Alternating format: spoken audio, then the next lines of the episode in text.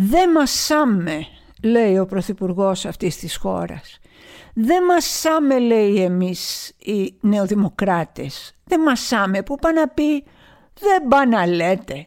Δεν πάνε να μιλάτε εσείς ο λαός που εμείς σας θεωρούμε λαουτζίκο. Δεν πάνε να διαμαρτύρεστε, δεν πάνε να πεινάτε, δεν πάνε να παγώνετε, δεν πάνε να μην έχετε δουλειά, δεν πάνε να μην μας πιάνετε μέρα παραμέρα με την πλάτη, τη γίδα στην πλάτη, να μην μας πιάνετε να κλέβουμε, να εκβιάζουμε, να παραπληροφορούμε. Δεν μας νοιάζει, δεν μας νοιάζει γιατί εμείς δεν μασάμε.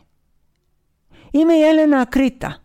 Και αυτό είναι το podcast «Το μαζί και τα μάτια μας» που ακούτε αποκλειστικά από το News 24-7 κάθε Τετάρτη και μετά αν θέλετε στο Spotify, στο Apple Podcast και το Google Podcast. Για να μην τα πάρουμε εντελώς στο κρανίο με την θεϊκή φράση «δεν μασάμε» που είπε ο κύριος αυτός, ας βάλουμε για να ηρεμήσουμε το συντροφάκι μας που είναι η μουσική του Σωστάκοβιτς, το δεύτερο βάλς και που μας κρατάει παρέα κάθε εβδομάδα εδώ μαζί.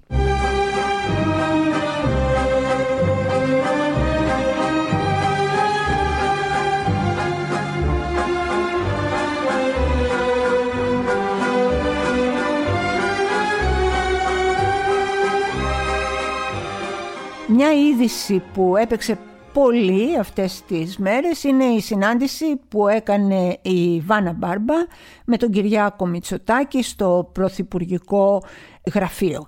Αυτό που νομίζω ότι ενόχλησε ή στεναχώρησε πολύ μερικούς ανθρώπους ήταν η δήλωσή της που λέει ότι συναντηθήκαμε, ε, μου πρότεινε και λύσαμε πολλά προβλήματα της πατρίδας μας. Μπράβο ρε, ποιοι είστε ρε. Τι μάγκες ρε είστε, είστε ωραίοι όμως δεν είστε. Τα λύσαμε ρε παιδιά λέει τα προβλήματα της ε, πατρί. δεν πάνε καλά, δεν είναι στα καλά τους, είναι ένα τρελ... Τα λύσαμε. Μην ανησυχείτε, να κοιμάστε ήσυχοι. Να κοιμάστε ήσυχοι και χαλαροί ό,τι υπήρχε εκεί στο πόδι πέντε λεπτά πριν βγει η φωτογραφία τα λύσαμε γιατί είναι σαφές νομίζω ότι ο Πρωθυπουργός ε, ε, έχει κάνει πρόταση φαντάζομαι στη Βάνα Μπάρμπα για να κατέβει υποψήφια στο νομό Ιωαννίνων. Τα έχουν λύσει όλα, μα όλα. Μη, δεν θέλω να ανησυχείτε για τίποτα, τα πάντα, τα πάντα, τα πάντα. Της πατρίδας μας, ό,τι είναι της πατρίδας μας είναι εντάξει, δεν πάμε καλά, δεν πάμε καθόλου καλά. Και τώρα, αμέσως μετά τη μουσική, θα σας εξηγήσω τι είναι η διαφορά του ρατσιστικού σχολείου με το πολιτικό σχόλιο πάντα σε συνάρτηση με την ε, συνάντηση Μητσοτάκη Μπάρμπα. πια μέσα στο βορειά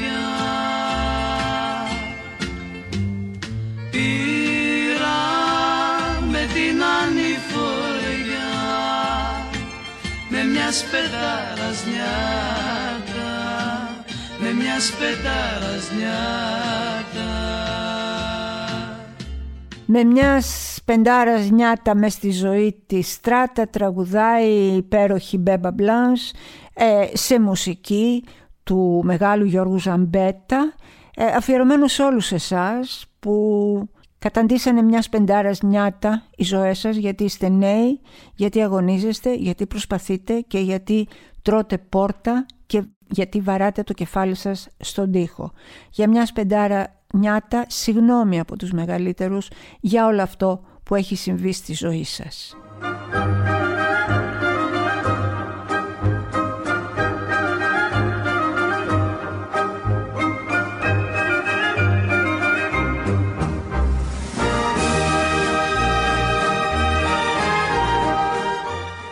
Πάμε πίσω λοιπόν στη συνάντηση Μπάρμπα και Μητσοτάκη για να διαχωρίσουμε τι σημαίνει πραγματικά πολιτικό σχόλιο. Θέλω να το ακούσουμε αυτό με προσοχή και τι σημαίνει ρατσιστικό σχόλιο.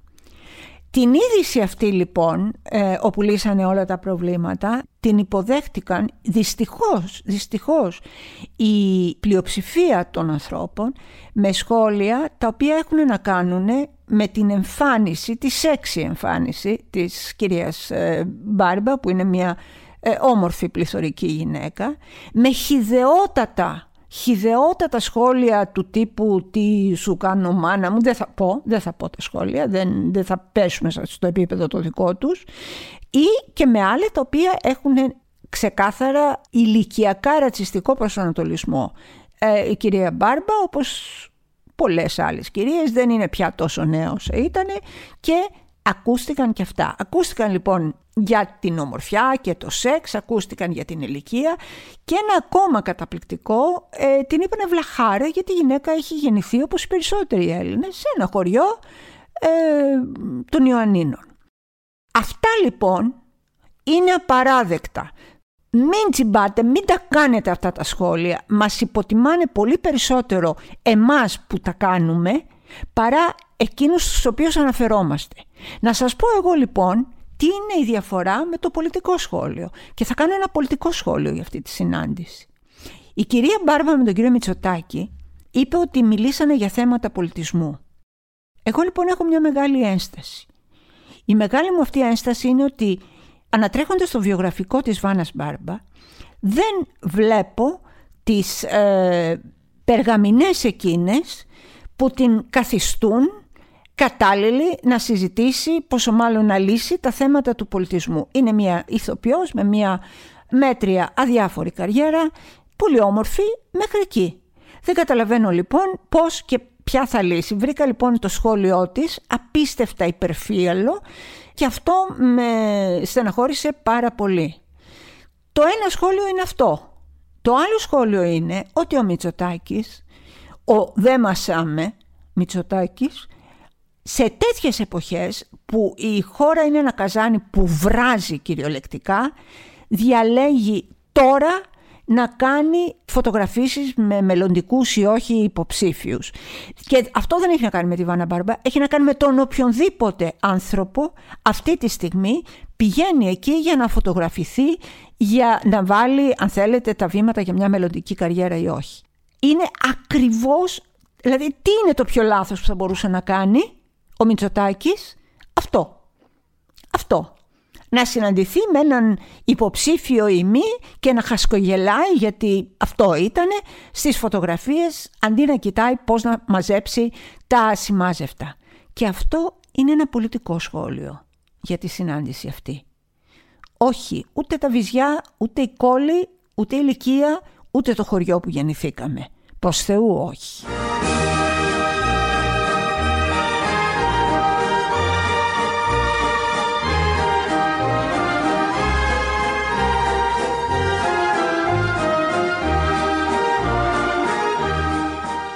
Ένα δεύτερο πολύ καλό παράδειγμα για αυτό που λέγαμε τώρα και για αυτό που στην ουσία διαχωρίζει το gossip σχόλιο από το πολιτικό σχόλιο είναι το εξής.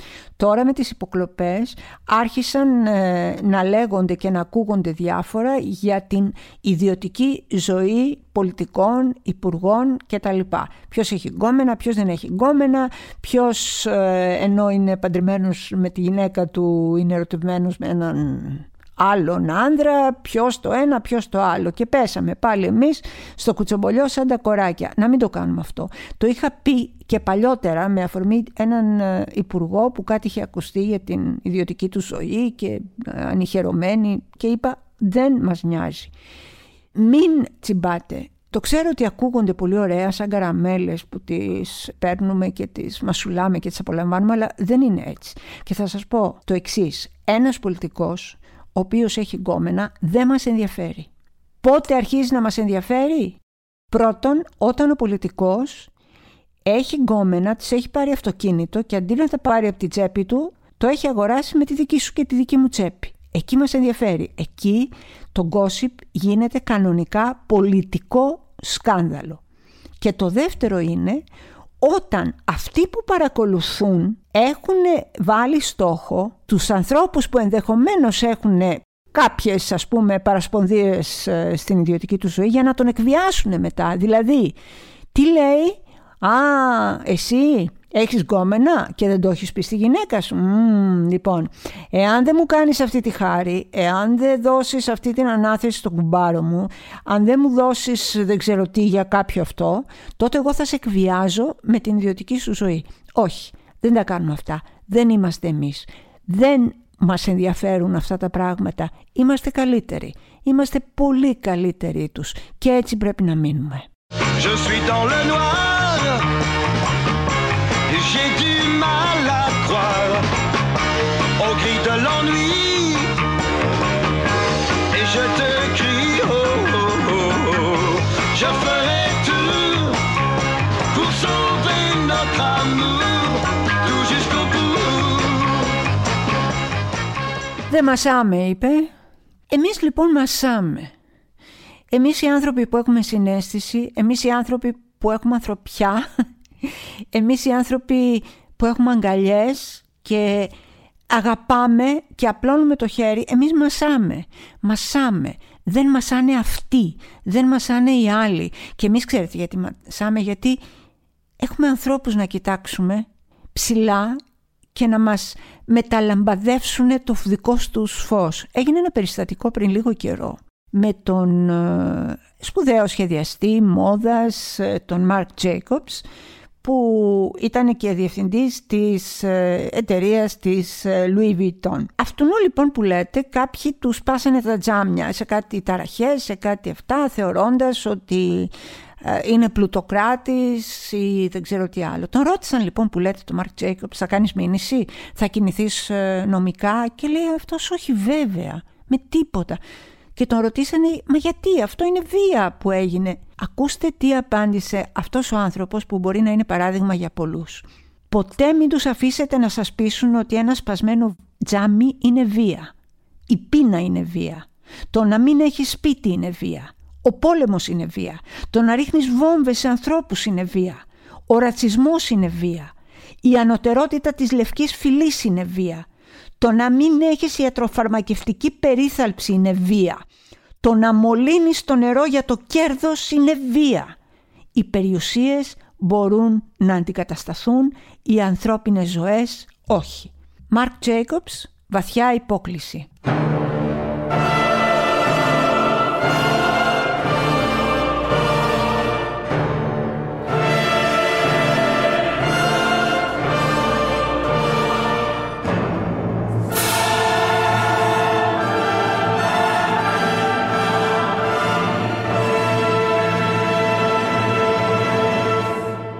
«Δεν έχεις τίποτα, όλα είναι στο μυαλό σου», είπε ο γιατρός. Ελάτε λοιπόν να σταθούμε λίγο σε αυτό, ε, να δούμε πόσο πολύ ενδιαφέρον έχει αυτή η περίπτωση του ιατρικού gaslighting. Ε, να σας πω δύο λόγια για τον όρο gaslighting. Αυτό ξεκίνησε, υπήρχε τη δεκαετία του 40, μια μεγάλη επιτυχία, μια ταινία που λεγόταν Gaslight, στο φως του γκαζιού δηλαδή.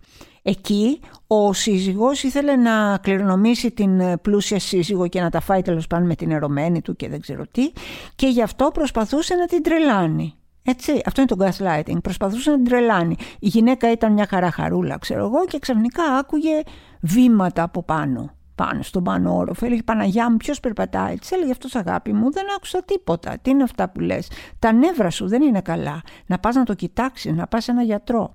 Ή, ξέρω εγώ, έμπαινε με τη νύχτα μέσα στο δωμάτιό της, ας πούμε, με ένα σεντόνι, ξέρω εγώ, φάντασμα αντιμένο και έλεγε αυτή, Α, ένας άντρας στο δωμάτιό μου. Και έτρεχε μετά αυτός και έλεγε, Ελά, Παναγία μου, δεν είναι κανείς, ούτε έφυγε κανείς από την πόρτα, αγάπη μου. Ειλικρινά, ανησυχώ πολύ για σένα.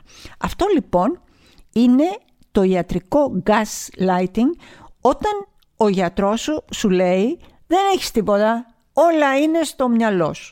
Είδα λοιπόν ένα πάρα πολύ ενδιαφέρον άρθρο εδώ, γιατί θέλω να το δούμε και να το αποφύγουμε αν μπορούμε, στο site ε, OW για το τι είναι το ιατρικό gaslighting. Είναι όταν ένας επαγγελματίας υγείας απορρίπτει τις ανησυχίες ή τα συμπτώματα ενός ασθενούς και αποδίδει λανθασμένα την ασθένεια ή τα συμπτώματα σε ψυχολογικούς παράγοντες και αυτό λέγεται ιατρικό gaslighting. Αυτό δεν σημαίνει απαραίτητα λέει πως το κάνεις κόπημα ή ότι ξέρει τον ακριβή λόγο της πράξης του, αλλά είναι πάρα πάρα πολύ σημαντικό γιατί έτσι μπορεί να καθυστερήσει πολύ η διάγνωσή σας, η σωστή σας διάγνωση ή μπορεί να υποβληθούμε εμείς οι ασθενείς σε περιττές και αναποτελεσματικές θεραπείες ή εξεταστικά κτλ. και να χάσουμε όπως είπαμε και πριν πολύτιμο χρόνο. Λοιπόν, λέει εδώ το OW πώς θα καταλάβεις αν είσαι θύμα του ιατρικού gaslighting. Αν και είναι δύσκολο λέει να διακρίνει κανείς αν έχει πέσει θύμα, στοιχεία που θα σε κάνουν να ανησυχήσεις είναι αν ο γιατρός σε διακόπτει συνέχεια. Δεν σου επιτρέπει να εξηγήσεις λεπτομερώς τι έχεις και δεν δείχνει να σε ακούει. Ελαχιστοποιεί ή υποβαθμίζει τα συμπτώματά σου, αμφισβητώντας ακόμα και το αν όντως πονάς.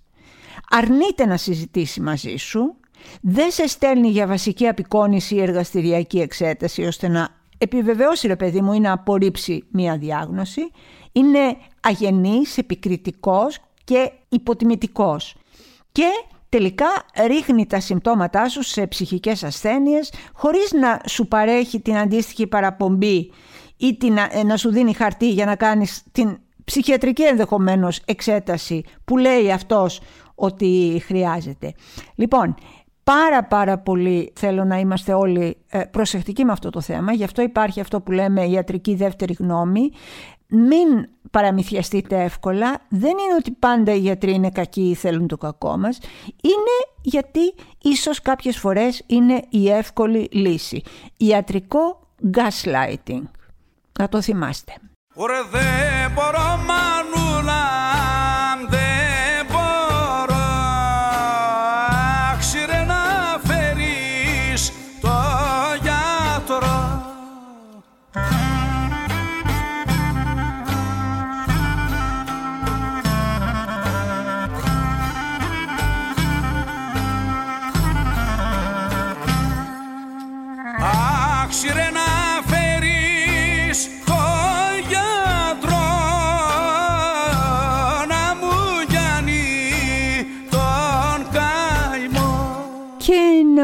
Αλλάξουμε κλίμα κυρίες και κύριοι όπως λένε και στα δελτία ειδήσεως για να πούνε τη μία μπαρούφα μετά την άλλη. Δεν μπορώ, βαρέθηκα να μιλάμε για υποκλοπές, βαρέθηκα να μιλάμε για σκάνδαλα, για βρωμιές, για μίζες, για αυτό, για ιστορίες, για καταθλίψεις, για καταπίες. Τίποτα, βαρέθηκα να πούμε ερωτικά. Θέλετε να πούμε ερωτικά; Θέλετε να σας πω ότι τραγουδούσα εγώ όταν ήμουν νέα το 1983 και χώριζα με τον αγαπημένο μου και όχι μόνο μια φορά, αυτό έχει συμβεί με δύο-τρεις αγαπημένους εκείνης της περίοδου.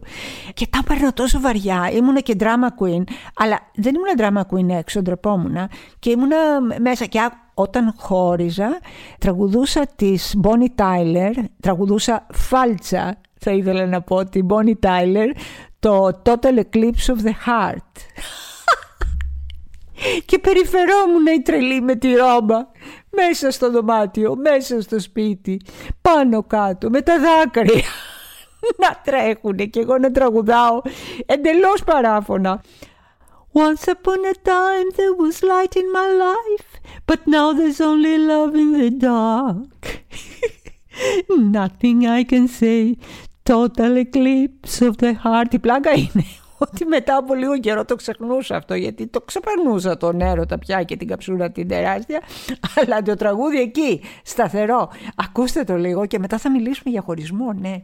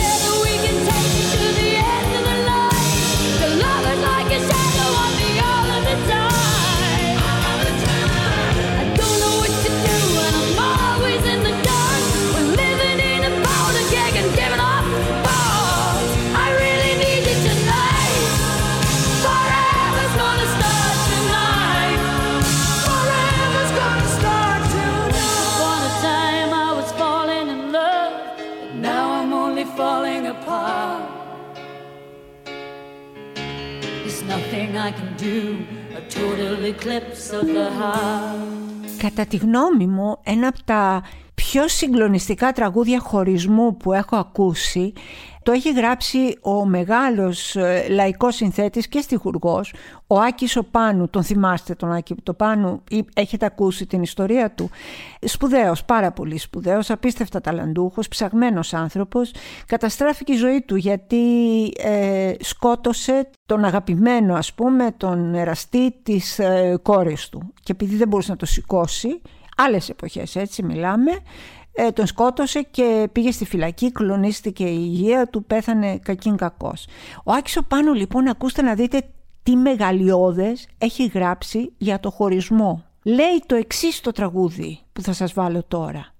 Λέει ότι δεν κλαίω που φεύγεις, δεν κλαίω για τώρα, δεν κλαίω την ώρα του αποχωρισμού, κλαίω την ώρα του γυρισμού, κλαίω την ώρα του σπαραγμού, Κλαίω για την ώρα που δεν θα έχω πια ψυχή να σου πω «Σ' αγαπώ».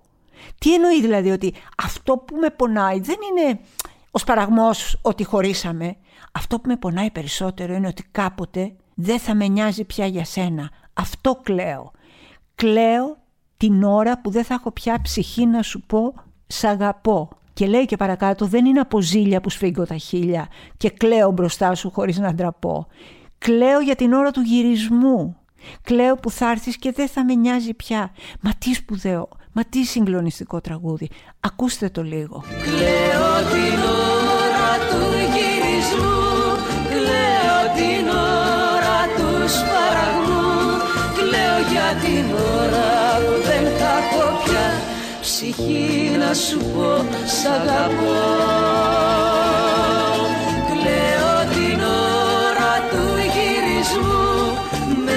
σημάδια του χαλασμού. Λέω για την ώρα που δεν θα έχω πια. Ψυχή να σου πω σ' αγαπώ Μένουμε ακόμα λίγο στα ερωτικά ποίηματα και στον έρωτα που τα έχουν εμπνεύσει. Όχι τα γνωστά, όχι τα μελό, όχι τα, αν θέλετε, της καθιστικίας τάξης των ερώτων. Όχι. Θέλω να σας διαβάσω ένα ποίημα που έγραψε ένας πάρα πολύ σπουδαίος άνθρωπος. Ο πάρα πολύ σπουδαίος αυτός άνθρωπος λέγεται, λεγόταν, έφυγε πρόσφατα από τη ζωή, Περικλής Κοροβέσης. Ο Περικλής Κοροβέσης που ας μου επιτραπεί να πω είναι το προσωπικό μου ίνταλμα σε επίπεδο μαχών, αγώνων κτλ. Ήταν ένας πάρα πολύ γενναίος Έλληνας, ο οποίος στην εποχή της ε, Χούντας βασανίστηκε όσο ελάχιστοι άνθρωποι. Μαρτύρησε όσο ελάχιστοι. Υπάρχει ένα βιβλίο του που λέγεται «Ανθρωποφύλακες» και περιγράφει όλη αυτή την ε, ε φρικτή εμπειρία του ε, μετά την σύλληψή του και τη φυλάκισή του. Σας το συνιστώ. Αυτός ο άνθρωπος λοιπόν, αυτός ο μεγάλος Έλληνας έγραψε για μένα ένα από τα ωραιότερα και απλούστερα ερωτικά ποίηματα. Ακούστε τι λέει. Είχα σβήσει με μπλάνκο το όνομά σου από την ατζέντα μου. Δεν περίμενα να ξαναπάρεις τηλέφωνο ύστερα από τόσο καιρό και όμως πήρες. Ρώτησες αν ενοχλείς. Ήσουν ευγενική. Το μέταλλο της φωνής σου πολύτιμο όπως πάντα. Ρώτησες αν γράφω. Δεν ήθελες να με διακόψεις. Εκτιμούσες πάντα τη δουλειά μου. Ρωτάς τι κάνω. Όλα καλά σου λέω. Τι να σου πω. Με γάμισες. Περίπατο έκανες στη ζωή μου και τη διέλυσες.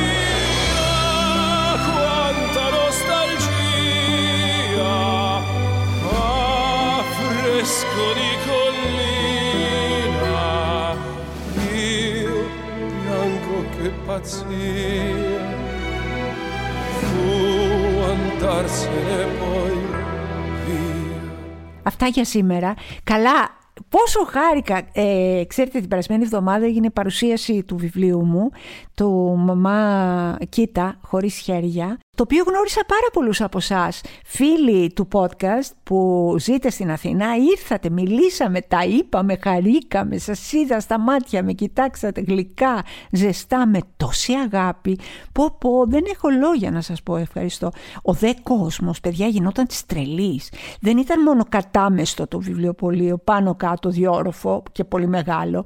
Έφτανε στη Σόλωνος, στην οδό Σόλωνος. Πολύ, πολύ, πάρα πολύ σας ευχαριστώ. Μακάρι να έχω την ε, ευκαιρία να συναντηθούμε και αλλού μαζί και να γνωριστούμε και από κοντά. Αυτό ήταν και για σήμερα το podcast το μαζί και τα μάτια σας. Είμαι η Έλενα Κρήτα. Με ακούτε κάθε Τετάρτη αποκλειστικά από το News 24-7 και μετά όποτε θέλετε και αν θέλετε από το Spotify, το Google Podcast και το Apple Podcast. Σας αγαπάω πολύ, σας εκτιμώ πολύ και σας σέβομαι βαθύτατα. Γεια σας.